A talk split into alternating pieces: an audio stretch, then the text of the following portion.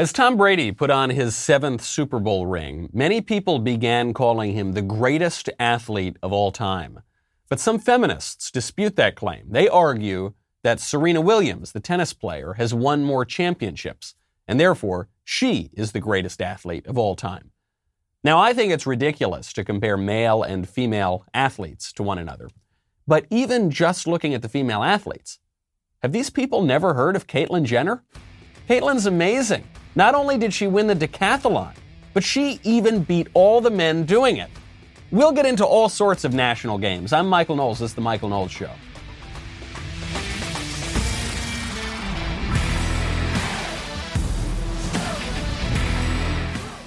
Welcome back to the show. My favorite comment yesterday from Trey Best, who says the fact that Liz Cheney uh, says that the fact that Trump was impeached in a bipartisan fashion is just her saying the fact that I voted for it is the reason that we should now listen to her. Yes, this is this is basically true. Liz Cheney comes out and she says, "Look, the impeachment of Trump it was bipartisan." And you say, "Well, hold on, it was bi it seemed like it was like 211 Republicans voted uh, against it and like 10 of you voted for it. That is that bi I don't know if that's bipartisan. That doesn't that doesn't seem right to me. That I, I don't I don't buy that. Uh, but that, that is her argument. Because I am working with the Democrats, therefore, we should all work with the Democrats. Because I am more liberal, therefore, we should all be more liberal.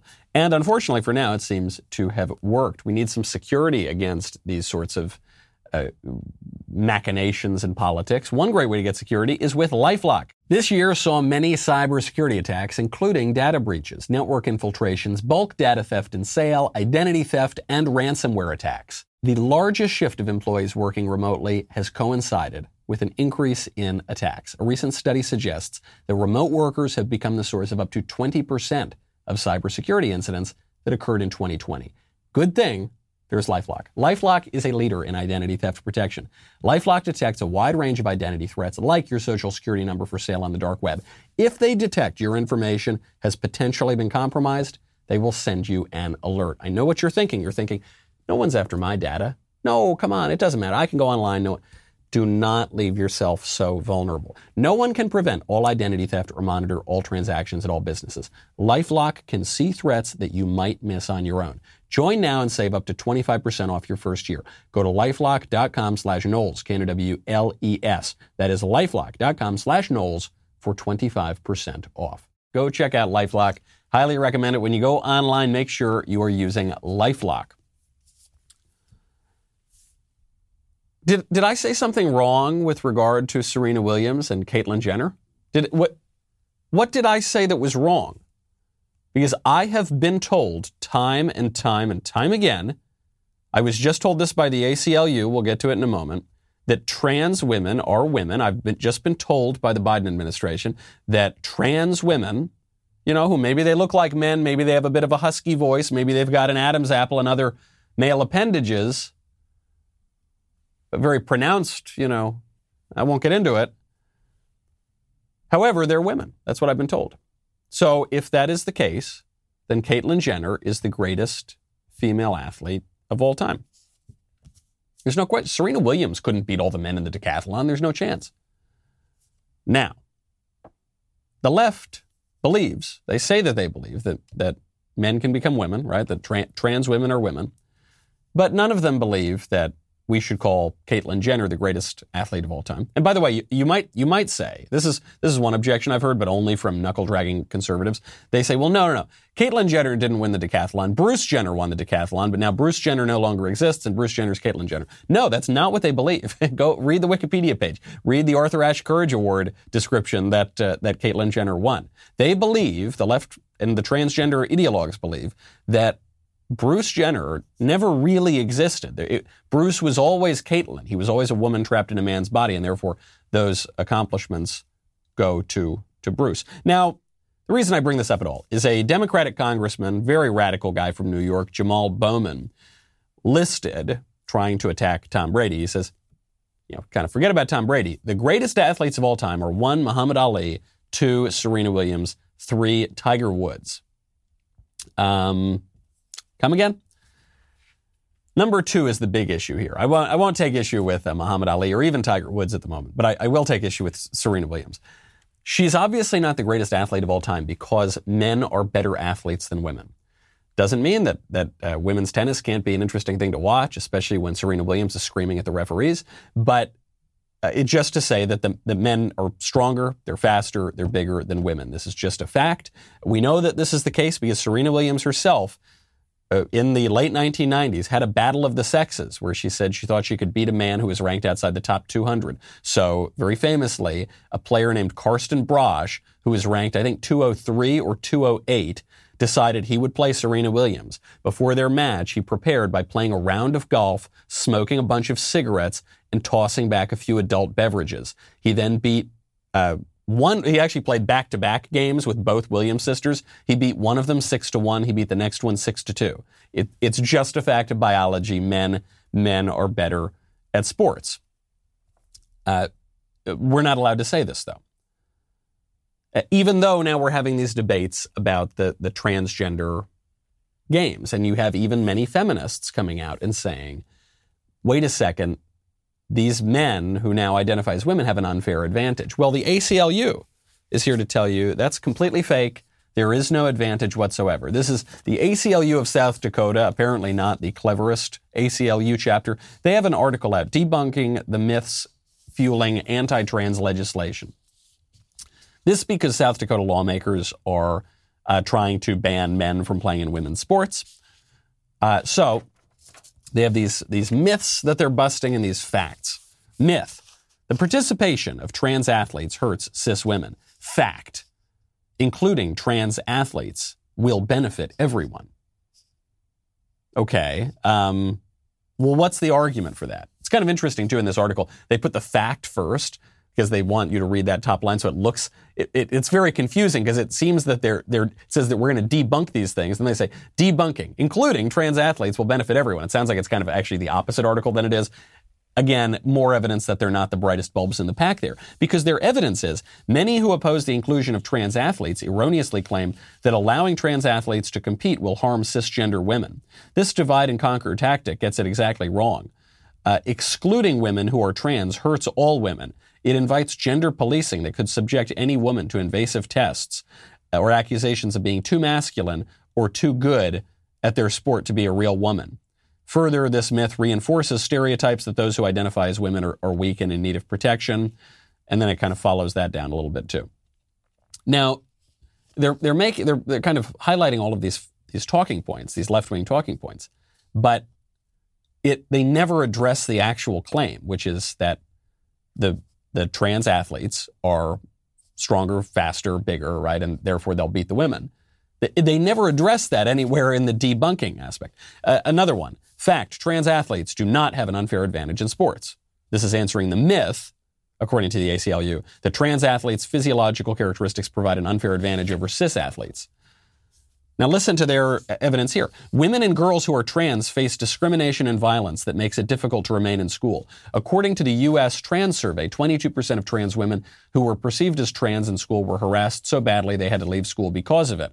Another 10% were kicked out of school. The idea that women and girls have an advantage because they are trans ignores the actual condition of their lives. That's not what we're talking about. Nobody's saying the, the myth they're debunking is not that men who identify as women aren't bullied. The myth they're debunking, allegedly, is that the, the men are physically stronger. They, they don't even begin to address that. The rest of the article goes on in exactly the same way. It's very, very strange to me that anybody could possibly believe this ideology. You know, I gave a couple of years ago when this really was cropping up, I had a speaking tour, and one of the speeches on the tour was Men Are Not Women and other uncomfortable truths. And I was, I was physically attacked because I gave this speech. And at, at the time, it didn't make sense, but it's starting to make sense to me. It's starting to make sense. Because the, the problem is, well, one, you have to not believe your own lying eyes, right? To believe that, like, Billy, you know, who now goes by Bethany, is uh, not physically stronger than an actual woman. But the other reason is because these two aspects of leftist ideology contradict one another. On the one hand, uh, the, the LG part of LGBT, we're told you are born with certain sexual orientations and attractions. You can't change them, right? I'm born this way. No one would choose to be born this way. That was what they said in the 90s. Now they don't really say that anymore. But, uh, you know, uh, because sex and sexual orientation is immutable, therefore we ought to tolerate sort of homosexual attractions and relationships. Okay, makes perfect sense to me. But then at the same time, they say also there's no such thing as sex, there's no such thing as gender, everything's changeable, nothing is immutable, and men can actually become women. You say, well, that doesn't make any sense. If there's no such thing as immutable sex, innate sex, then there is no such thing as L or G. Andrew Sullivan, a gay guy, wrote an essay about this just a few years ago. How on earth will we resolve this problem? A lot of conservatives say that the transgender activism is, is going to sort of finally awaken many leftists to the incoherence of some of their ideology. I don't think so anymore. I don't think that's true. Because I was, I was recently rereading George Orwell. And, and George Orwell describes this process exactly. He says, at the heart of the regime, the dystopian regime that he's describing, is doublethink. And what doublethink is, is the ability to hold two contradictory ideas in your mind at the same time. Right? Western philosophy is going all the way back to dear old Uncle Aristotle, is based on the idea that you can't do that. Or that, or rather that the, you know, a thing cannot be what it is and not what it is at the same time. Non contradiction. But doublethink in the dystopian regime of George Orwell is this idea that actually a thing can be one thing and its opposite, or and something different at the same time. And this is how they maintain power because what we are told by Orwell is that if you have doublethink, if you're holding two contradictory ideas at the same time, then you are unwilling or un and unable to think very deeply about a lot of ideas. I think that is what the left is is banking on. I I I don't think that this contradiction is is a bug of political correctness or of leftism.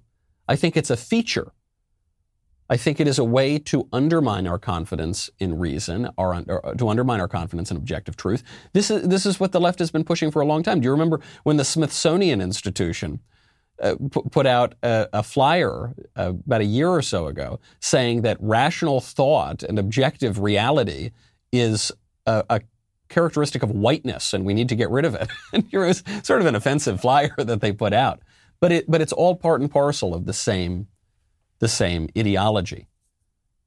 I'm, I'm no longer confident that uh, leftism, political correctness, wokeism, whatever you want to call it, is going to undo itself on, on its own uh, contradictions. Because the contradictions are the point. We're still dealing in the realm of logic, but what, what these kind of ideologies are doing is trying to under, undermine our confidence in reason and logic which makes me just want to get out of Dodge. You know, makes me want to get out of town. One great way to do it is with your rad power bike. Whether you want a new way to get around town or get out of town, get out in nature, even with the kids in tow, you have got to try Rad Power Bikes. It is a cross between a traditional bike and a moped, but it doesn't require a special driver's license like a moped would. Go up to 20 miles per hour without pedaling so you can get out and about without getting sweaty. Rad power bikes are affordable. Most e-bikes are in the $3,000 range. Rad power bikes start at just $999 and most are under $1,500. Do you have questions? Rad Power Bikes has dedicated US based customer support. I love that. US based customer support. One of the sweet privileges when you can find it. One of the true luxuries. Go get it. You want a real luxury? Rad Power Bikes. They are absolutely fabulous. For a limited time, Rad Power Bikes offers flexible financing for as low as 0% APR, plus free shipping.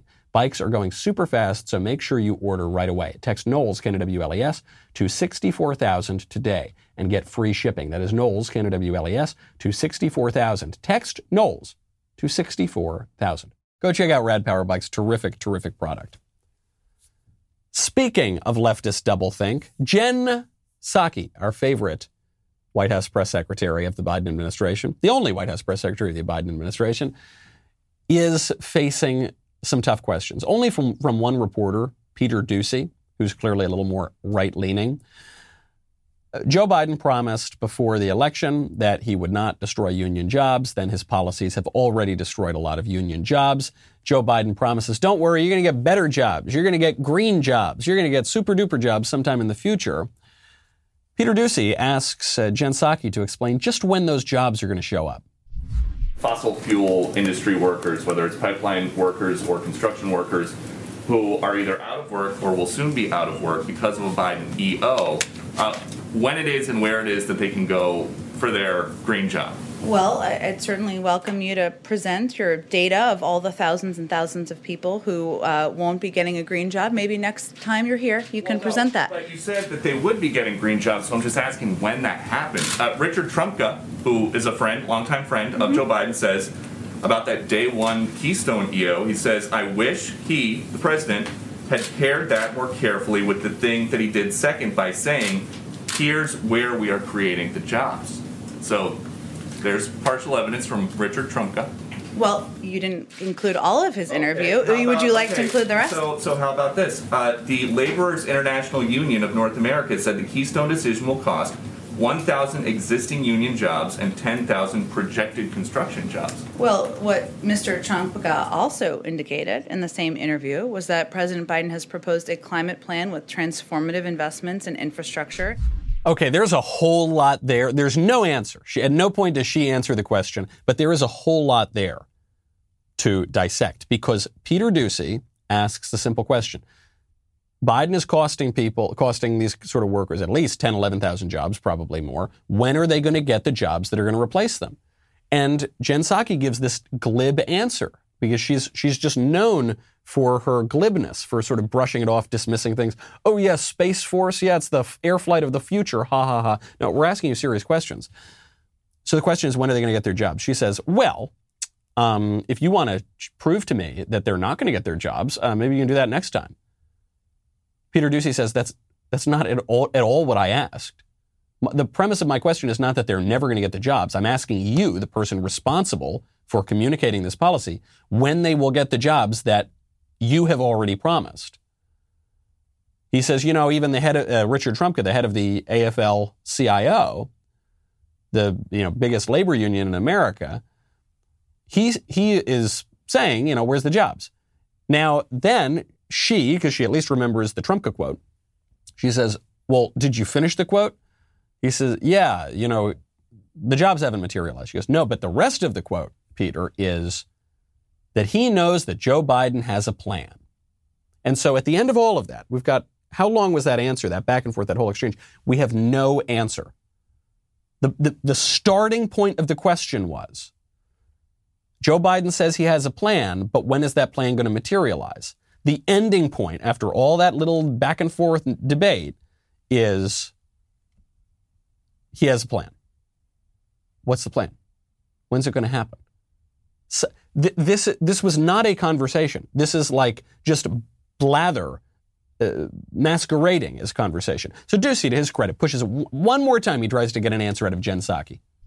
There are people living paycheck to paycheck. There are now people out of job once the Keystone pipe out of jobs once the Keystone Pipeline uh, stopped construction. It's been 12 days since Gina McCarthy and John Kerry were here, and it's been 19 days since that EO. So, what are these people who need money now? When do they get their green job?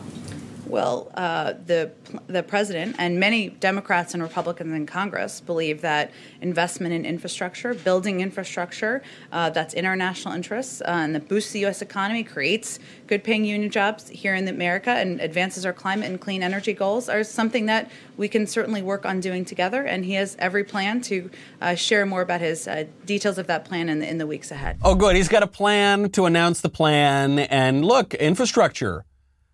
Infra- infrastructure? What? What are you talking about? You're just saying words. You're just, it's a very specific question. Where are these union energy jobs going to, what's going to happen with them? Uh, uh, you know, um, plans, strategies, plans. No answer. Uh, this is in part because Jen Psaki is actually worse at her job than her predecessors, and probably Joe Biden should have picked uh, T.J. Ducklo his uh, communications guy from the campaign trail. I don't just say this because we bear a passing resemblance to one another, uh, but Psaki's really, really given weak sauce here. But it's not entirely Psaki's fault. Uh, uh, the Biden administration also has no answer. Now, speaking of paychecks and policy, I, th- th- something very strange has happened over the past few days. Mitt Romney has proposed legislation. First of all, very few senators actually propose any legislation anymore. Mitt Romney has done it. And in a way, the legislation is quite conservative. And it, it does have to do with how to get paychecks to people who need it right now.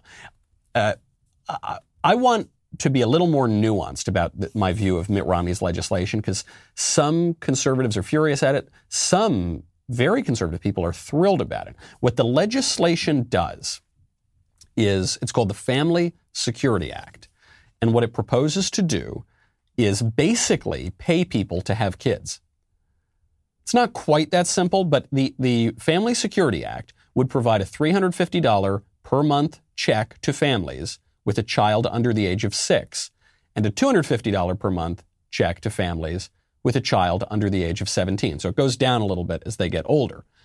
In total, a family could receive up to 4200 bucks per year uh, per child under the age of six, and 3,000 bucks per year per child uh, older than six but younger than 17. Payments could start up to four months before the baby is due. So, a lot of conservatives are very afraid of this. One, because it comes from Mitt Romney, and we're all skeptical. This is the man who invented Obamacare. But uh, also because this involves direct payments. So you're telling me you're going to have the federal government just start cutting checks to people? Uh, some conservatives, especially more, more, social conservatives who don't care as much about the market stuff, uh, are thrilled about this. They say, good. F- finally, we've got a, a serious policy. Conservatives are going to get serious about promoting families. I think the reality of this policy is somewhere in the middle. You know how much I hate being in the middle? I think if you stand in the middle of the road, you're going to get hit by a truck. But I, I don't think we should jump on to board with this policy right away, but I also don't think we should dismiss it out of hand. The good things about this policy are uh, that it would encourage people to have babies. We need to do that. We have a dying population in this country, and a lot of our problems stem from that. Or it's a little bit of a chicken and the egg because a lot of our social problems are causing the decline in birth rates, but the decline in birth rates are causing a lot of other public policy problems, like the need for mass migration just to keep the economy afloat, those sorts of things. Uh, this sort of policy has been tried before, notably in Hungary. Orban, the leader there in Hungary, has tried this. Uh, he's gone even further, though. He's he's offered people like massive loans just to have kids, and then if they start, if they have like more than three kids, they don't even have to pay back the loan. Uh, in, in a way, I kind of prefer that policy to this policy. There are some pitfalls here, though. One, Mitt Romney says that this policy is going to be deficit neutral because it's going to we're going to fix up some other you know welfare programs, and therefore you're not going to have to pay an extra penny for it. That's just not how these programs tend to work generally speaking, you, you, end up spending a lot more money, but you don't make the cuts that you need to make. But, but the other issue here is Hungary and the United States are different countries. Hungary is a much more conservative country in many ways than the United States. Uh, here in the United States, I could see this opening up a whole slew of problems, namely, who gets the credit? In Hungary, you've got to be married. You've got to, you know, there's a very specific definition of marriage in Hungary. Uh, it's a much more socially co- cohesive sort of country than the United States is at the moment. Here, could, could a policy like this encourage out of wedlock births? You know, encourage people basically not to get married? Uh, could, a, could this invo- uh, encourage single mothers to just have children on their own by going to a sperm bank or something like that? Would this policy be applied the same way to tr- a traditional marriage as it would to, say, a monogamous same sex couple, or let's say a thruple, or let's say a commune, or let's say, I don't know. I mean, I'm being a little outlandish here just to show the point that our very definition of family and marriage is completely in flux. It's hotly debated. So a, fam- a Family Security Act is going to have to uh, answer that question first. Uh, you could see this exacerbating certain social questions as, as well. And then there's also this problem of getting people hooked on the government, which is a very real problem. I'm, I'm not a free market purist in the sense that I, I, don't think free markets are the be all and end all of politics. I think they're a wonderful instrument for human flourishing and for, for other great things in politics. But uh, you do risk something here of getting people hooked on the government and hooked on what would be an early version of, of UBI, Universal Basic Income, which is very, very bad and inhuman sort of policy. So, all of that to say, I'm, uh, believe it or not, I'm actually kind of interested in this thing Mitt Romney is saying, but we need to be very, very careful here. We need to sort out the details, and we can't assume anything on, on the cultural level. And we need to be very wary of getting us hooked on these kind of economic programs that can funnel in a lot of bad cultural stuff as well. You know, Matt Walsh is going to be talking about all sorts of all sorts of matters of family, culture, from a very right-wing perspective. So make sure to check that out live at 1.30 Eastern, only at dailywire.com. The All Access membership is our most elite membership base here at the Daily Wire. Our All Access members receive two Leftist Tears tumblers when they sign up. They get access to all the great Daily Wire content. I can't, I couldn't even begin to describe all of it. We keep adding more and more each day and week. Sometimes they tell me, you know, you got to do this extra show, you got to do that extra show. You say, wait a second, you haven't even given me an extra tumbler yet. Well, we want to publicly thank all of our All Access members for their commitment to the Daily Wire. To show our appreciation, we are mailing out. This is very, very cool. A special anniversary tumbler uh, for all renewing All Access members this year. On, uh, on the front, you've got the classic leftist tears tumbler, hot or cold, with the Daily Wire logo. On the back, you have all of our John Hancocks, me, Ben, Drew, Matt, Jeremy, uh, along with a, uh, a, quote kind of summing up our, our view of things here at the Daily Wire. Uh, just a thank you to all of our Access members in particular uh, for supporting us on this five year journey. Uh, thank you very much. Cheers. Guzzle up those tears. We'll be right back with a lot more.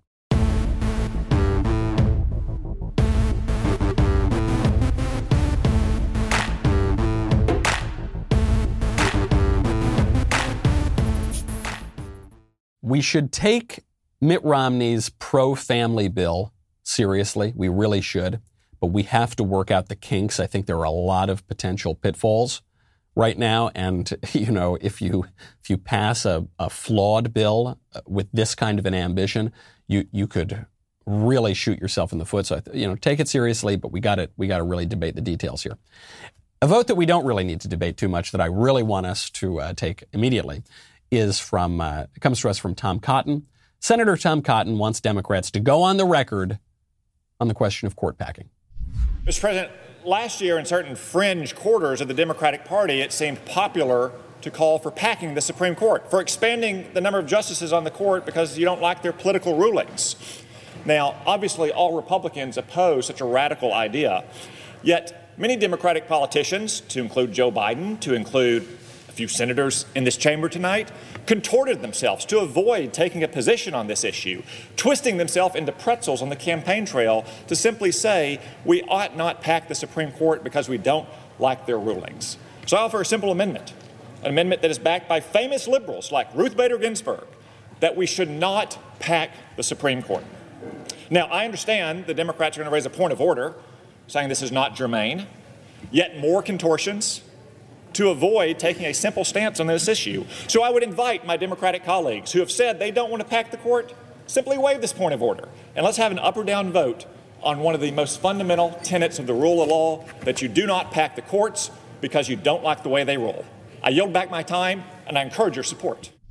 So, uh, if, if you're wondering why Tom Cotton is bringing up this vote on whether or not to pack the Supreme Court seemingly at random, it's because uh, Without going too much into detail, this was part of, of a uh, very complicated Senate process whereby the Democrats get a lot of things that they want, but it opens up the floor to all sorts of amendments. And because the Republicans are, are not in power right now, all they can do is force Democrats to take votes they don't want to take. And uh, so a lot of Republicans were doing this, and this is, this is the vote that Tom Cotton was pushing for. Uh, this is very important to uh, know whether or not the Democrats are going to pack the Supreme Court because we were promised before the election, promised by Joe Manchin, we were promised by Joe Biden, you know, le- leaks that came out of the Biden campaign. Oh, Joe's not interested in that. Joe doesn't want that kind of radical policy. He wants unity and healing. Remember that unity and healing. Joe Manchin, no, we're not going to pack the court. Don't worry, don't worry about us. Well, since Joe Biden got into office, he has signed off on the most radical executive orders he could have. There has been no moderation, there has been no unity and healing. Joe Biden then institutes a, a, commission to study reform to the Supreme Court, all of which is a way to slowly, slowly, patiently, gradually try to pack the court. This is what Democrats do. They're much better at it than Republicans. Democrats play a much longer game, and by slow walking things, and going gradually and gradually and building consensus, what do they do? They radically uh, overturn so many of, of our institutions and rituals and so much of the old order. Uh, obviously, they're, they're not going to get this vote, but we, we do need to keep the pressure up on them. We, we really need to get these guys on the record because the, the whole point of having this commission is to start the process now so that by the time they do pack the court, no one's going to remember it, no one's going to pay attention. Much better to get them on the record. Speaking of trials, by the way, we have this impeachment trial this week. I'm going to be flying actually to D.C. to participate in this. Not, not to participate. I'm not going to be, uh, you know, presenting any evidence or voting or anything like that. But uh, we will be there. We're going to be covering it with verdict, uh, which you'll recall my podcast with Senator Cruz actually began last year during the last impeachment trial. But now, a year later, it's deja vu all over again. Groundhog Day again. And they're impeaching Trump, except maybe they're not. Maybe they're not, because there was an impeachment vote in the House, goes to a trial, but Trump's no longer president. So is it an impeachment trial or is it not? Republicans have been arguing this is unconstitutional, doesn't meet the constitutional standards for impeachment. So far, Democrats have kept a unified front, but Democratic Senator Chris Murphy, on one of the Sunday shows, on Chris Wallace's show, actually had to admit that maybe this trial is not constitutionally legit.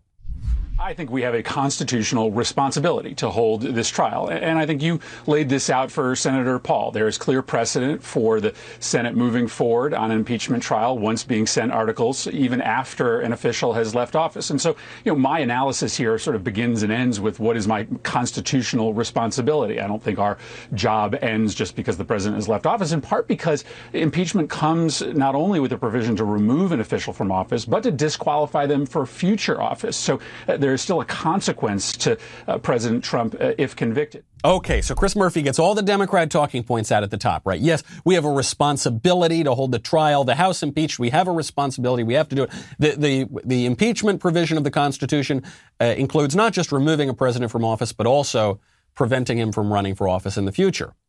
You can tell how confident Democrats are that Trump is unpopular, that they are desperately, after he's out of office, trying to prevent him from running again. Probably because they think that no one would vote for him, right? Yeah, is that why? Mm, not so sure about that. What he's saying here, by the way, is hotly debated, and I just don't think it's true. What the impeachment provision of the Constitution says is you will remove and prevent from running for office in the future. But you can't remove him from office. So if you can't remove him from office, you're not fulfilling the impeachment provision. So it's not legit. So you can't prevent him from running for office in the future. The Senate can't just start taking votes and saying, hey, yeah, we don't like the cut of Johnny's jib. He can never run for president. There are very specific criteria that need to be followed here. So after Chris Murphy gets out his kind of bogus argument and all of the Democratic talking points, he's pressed further and further and further, and he does have to admit, hmm, maybe, maybe this isn't quite so constitutional as we've been pretending it is. I will admit that this is, of course, a matter of first impression. Uh, and so I don't think the uh, case that Senator Paul is making here is a ridiculous one. Um, I come to a different judgment. I, I, think that that clause that gives Congress the responsibility to deny an official uh, future office uh, requires us to take this step, even though the president has left office. Listen to those caveats. He says the case that Rand Paul is making, which is the case that all of us conservatives have been making, which is that this is not a constitutional impeachment trial. Yeah, okay, it's not ridiculous. And then the other caveat right at the top, he goes, well, look, this is, this is just a matter of first impression. First impression, Chris? We've been talking about this for weeks and weeks and months and months. And you impeached the guy last year. Presumably, you've thought about the question of impeachment before.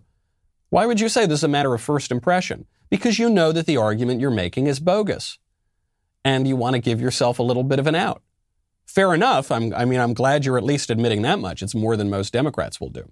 Uh, Lindsey Graham, I think, described very well what this impeachment is uh, really going to amount to, which is that it's a farce, it's a partisan exercise, and it ain't going nowhere.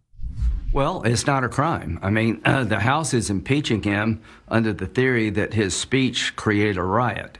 When you look at the facts, many people had already planned the, to attack the Capitol before he ever spoke. Well, the trial memorandum the rally, from the I think was the trial memorandum from the House impeachment managers actually lays out a pattern of behavior. They say it wasn't just the speech, they say this was cultivated over time. Yeah. Well, here's what I would say that if you believe he committed a crime, he can be prosecuted like any other citizen. Impeachment is a political process. We've never impeached a president once they're out of office. I think this is a very bad idea.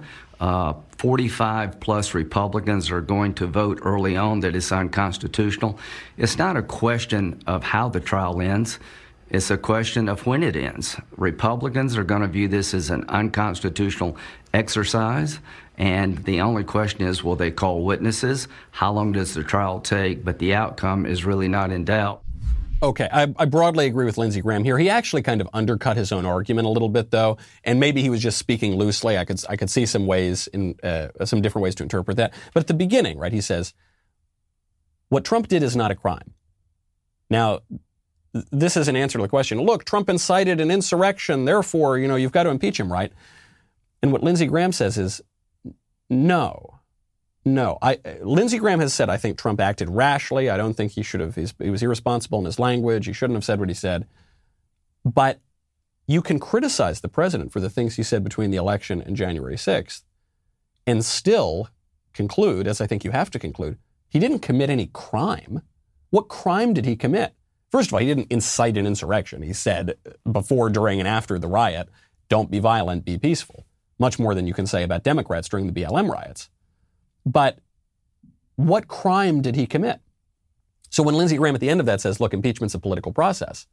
Well, yes and no. It's a political process, but it does have a legal aspect too. Namely, you need to commit a high crime or misdemeanor, and then the political process takes over from there. I don't even know what crime they could accuse Trump of committing. He didn't commit a crime. That's the legal aspect. Then you move on to the political question there's no way politically the guy is going to get convicted. Un- unless something dramatically changes, some new shocking evidence comes out between now and, and the end of the impeachment trial, quote unquote impeachment trial. You've already got 45 senators on the record saying they're not going to vote to convict. So it's just a farce. So much for unity and healing. Why are they, why are they going forward with this? Because all we can talk about is Trump. One, the Democrats are genuinely afraid of Trump. Two, the, the, establishment needs to have Trump. They love Trump. They need Trump to kick around. They need Trump as this embodiment of evil that they can, they, they can go after. Even Joe Biden is still, still talking about Trump. They're so afraid of Trump. They're so fascinated by Trump that, that Joe Biden was just asked on CBS whether or not he will extend to Trump the courtesy extended to all former presidents in the modern era to receive intelligence briefings. Joe Biden, uh, he doesn't think that's such a good idea. Should former President Trump still receive intelligence briefings? I think not. Why not?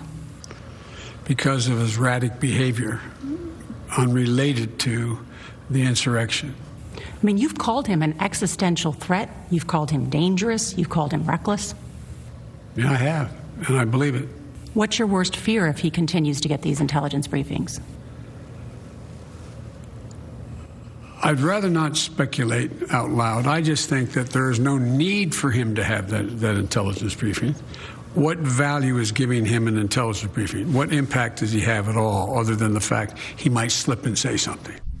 So, this could be said of any former president, right? Bill Clinton could slip and say something. Think about all of the uh, irresponsible activities that Bill Clinton has been engaging in since he left office. I'm not just talking about going house to house, you know, along with the milkman in, in Chappaqua. I'm also talking about all of his foreign affairs. You don't think uh, Bill Clinton, who's a little loose with his behavior, you don't think that's a threat? What about, remember what they said about George Bush, how terrible George Bush was, a war criminal? The Democrats were talking about that for years and years. George Bush still gets his intelligence briefings. What is it with Trump? They, they, she asks him, Joe, what, what you, what's your big fear here? He says, I'd, I'd rather not speculate. It's very clear. It's very clear what his fear is. He's, he's afraid that Trump is going to run again against him or against, you know, whoever will be running in 2024. And uh, they fear that, that Trump could do very well. And uh, the, the key attack on Joe Biden during the campaign is that he was crooked. He had corrupt dealings in China, in Ukraine, uh, through his son's shell companies. And I have no doubt that Joe Biden is very afraid that Trump is going to receive uh, information that could in some way pertain to that. Uh, we, we know that the uh, intelligence agencies had information about Hunter Biden's activities. We know we know a lot of people had information on Hunter Biden's activities, and perhaps Joe Biden's activities there too. So he won't speculate. Wonder why? Maybe we can speculate why he won't speculate. Either way, not not a great way to have unity and healing. You know, speaking of unity and healing, there's a, there's an article. The, I, I don't want to spend too much time on it, but it's the craziest column I've read in a long time. And I just read the ACLU column uh, debunking transgender myths today. This column was in the LA Times called "What Can You Do About the Trumpites Next Door." Where some woman says that uh, she's a big lib, but she has these Trump supporting neighbors and they, they plowed her driveway. And that's a very, very nice thing to do, isn't it? And uh, so she was thinking, well, I'm grateful to them for doing this, but I still hate them because they're Trump supporters. Then she compared the Trump supporters to Hezbollah, which, uh, quote, also gives things away for free. She then uh, compared her neighbors to uh, Louis Farrakhan, who runs the Nation of Islam. Uh, she then compared her Trump supporting neighbors who plowed her driveway to the Nazis, who, uh, who were sometimes said to be very polite. Nazis can be polite too. And so she uh, you know, still hates her neighbors, but she's willing to get her driveway plowed. We've said this time and time again on this show. The only way we get unity and healing is if the left wants to have unity and healing. Your, your opponent in politics and war, your opponent gets a say. And they, they do not want unity and healing right now, it would seem. And so we're at a stalemate. We can't force it. We can't force it. We just have to deal in the realities that we are living in, no matter how much squishy Republicans want to suck up to Democrats. It's going to be up to Democrats to come and to try to unify the country too. Right now, they have no desire to do that. You know, I was recently rereading uh, Edmund Burke, Reflections on the Revolution in France and uh, one of the great, great conservative works of all time. Edmund Burke credited with founding modern conservatism. And uh, Burke's, Burke's uh, attack on France, there are many attacks he makes on France, but one of them is that the revolutionaries there, they destroyed all the old traditions. They destroyed all the old laws. They destroyed even the old neighborhoods, the old way to sort of, the geography to divvy up the whole country. He says, the French revolutionaries treated their own country in the way that other nations have treated conquered lands. The French revolutionaries treated their own people in the way that prior uh, warmongers, prior conquerors would have treated subjugated peoples. But they did it to themselves, this act of masochism, this act of sort of national suicide. Hard not to see the parallels to the modern left, which deplores our nation's traditions, deplores our nation's history, hates our nation's founding fathers, tears down statues of the great men who built this country, and also deplores the American people themselves. I use deplore intentionally. That's the word that Hillary Clinton used to refer to half of her countrymen. Deplorable, irredeemable, even when we plow their snow out of their driveways, they call us Nazis. On the pages of the LA Times, this isn't even some fringe lady. I mean, they're behaving like fringe people, but this is a very mainstream person writing in the, the LA Times saying, Yeah, thanks for plowing my driveway, but you're still a Nazi. Bad state, bad state for the country. And it, it uh, in, in that sort of situation, reconciliation, coming together, meeting in the middle, probably not a great plan. If you've got two people who, you know, They both love their country. One has one ver- vision for the country, one has another vision of the country, but they, bo- they both really love the country. They both wave the American flag. Coming together, meeting in the middle, that might, might not be the worst idea. But when you've got one person who loves the country, one person who hates the country, meeting in the middle is a very, very bad idea. That you, can't, you actually can't meet in the middle. There is no middle there. There's, there, can be no neutrality right, between you like your country or you hate your country. What, you just feel indifferent about your country? Not how politics works. Politics does not work on indifference. The, the one way, I, I try when I can to uh, have a little unity and healing, you know, uh, obviously not on matters of the kind of substantive policy or supporting these politicians. But I actually, I will, just, just in that spirit, trying, hoping beyond hope to bring our country together. I will sort of defend Joe Biden in a very, very limited way, in a very specific way. Joe Biden just did this interview on COVID, and he's being attacked uh, for apparently engaging in sexism.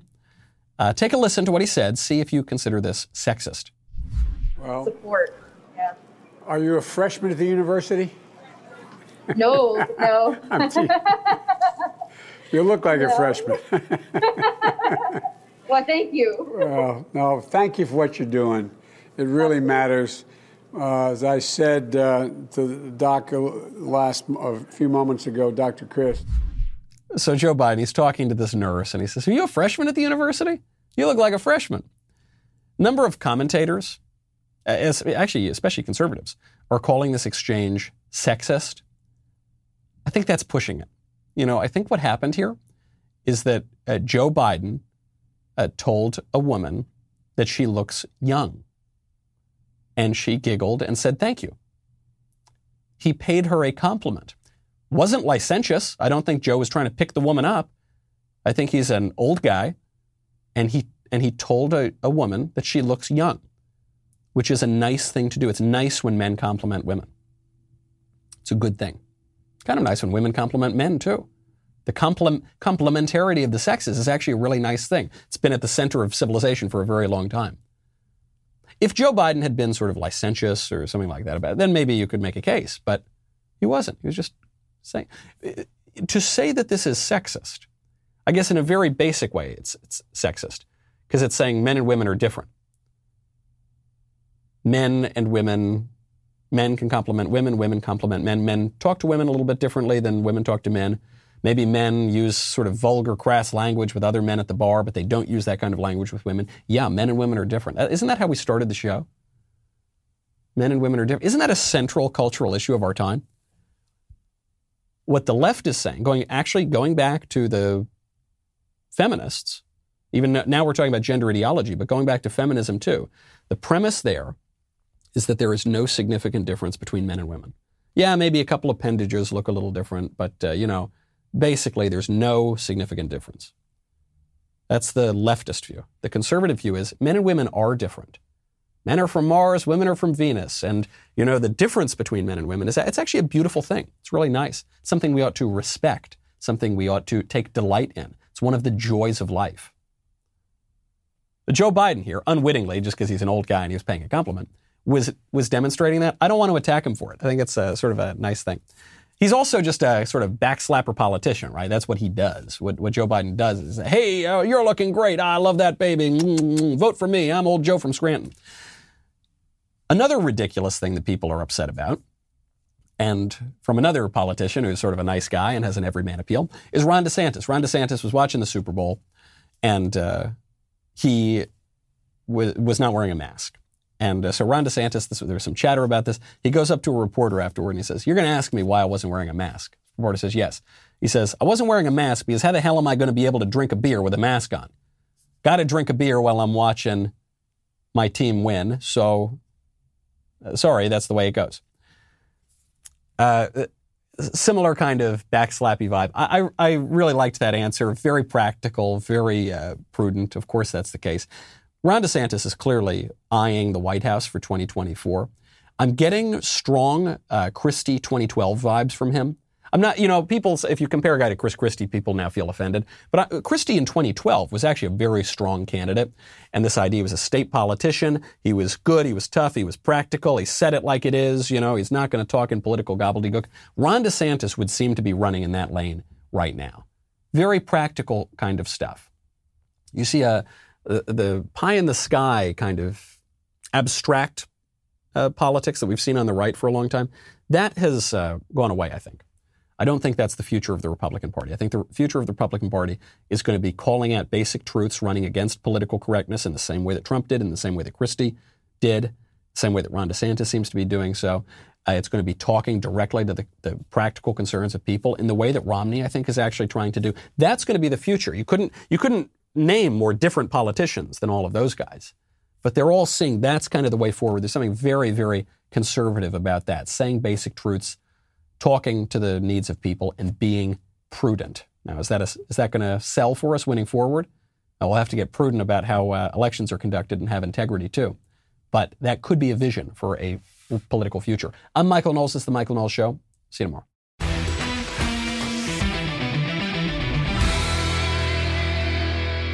If you enjoyed this episode, don't forget to subscribe. And if you want to help spread the word, please give us a five star review and tell your friends to subscribe. We're available on Apple Podcasts, Spotify, and wherever else you listen to podcasts. Also, be sure to check out the other Daily Wire podcasts, including The Ben Shapiro Show, The Andrew Klavan Show, and The Matt Walsh Show. The Michael Knowles Show is produced by Ben Davies. Executive producer, Jeremy Boring. Our technical director is Austin Stevens. Supervising producers, Mathis Glover and Robert Sterling. Production manager, Pavel Vidovsky. Editor and associate producer, Danny D'Amico. Audio mixer, Mike Coromina. Hair and makeup by Nika Geneva. And production coordinator, McKenna Waters. The Michael Knowles Show is a Daily Wire production. Copyright Daily Wire 2021.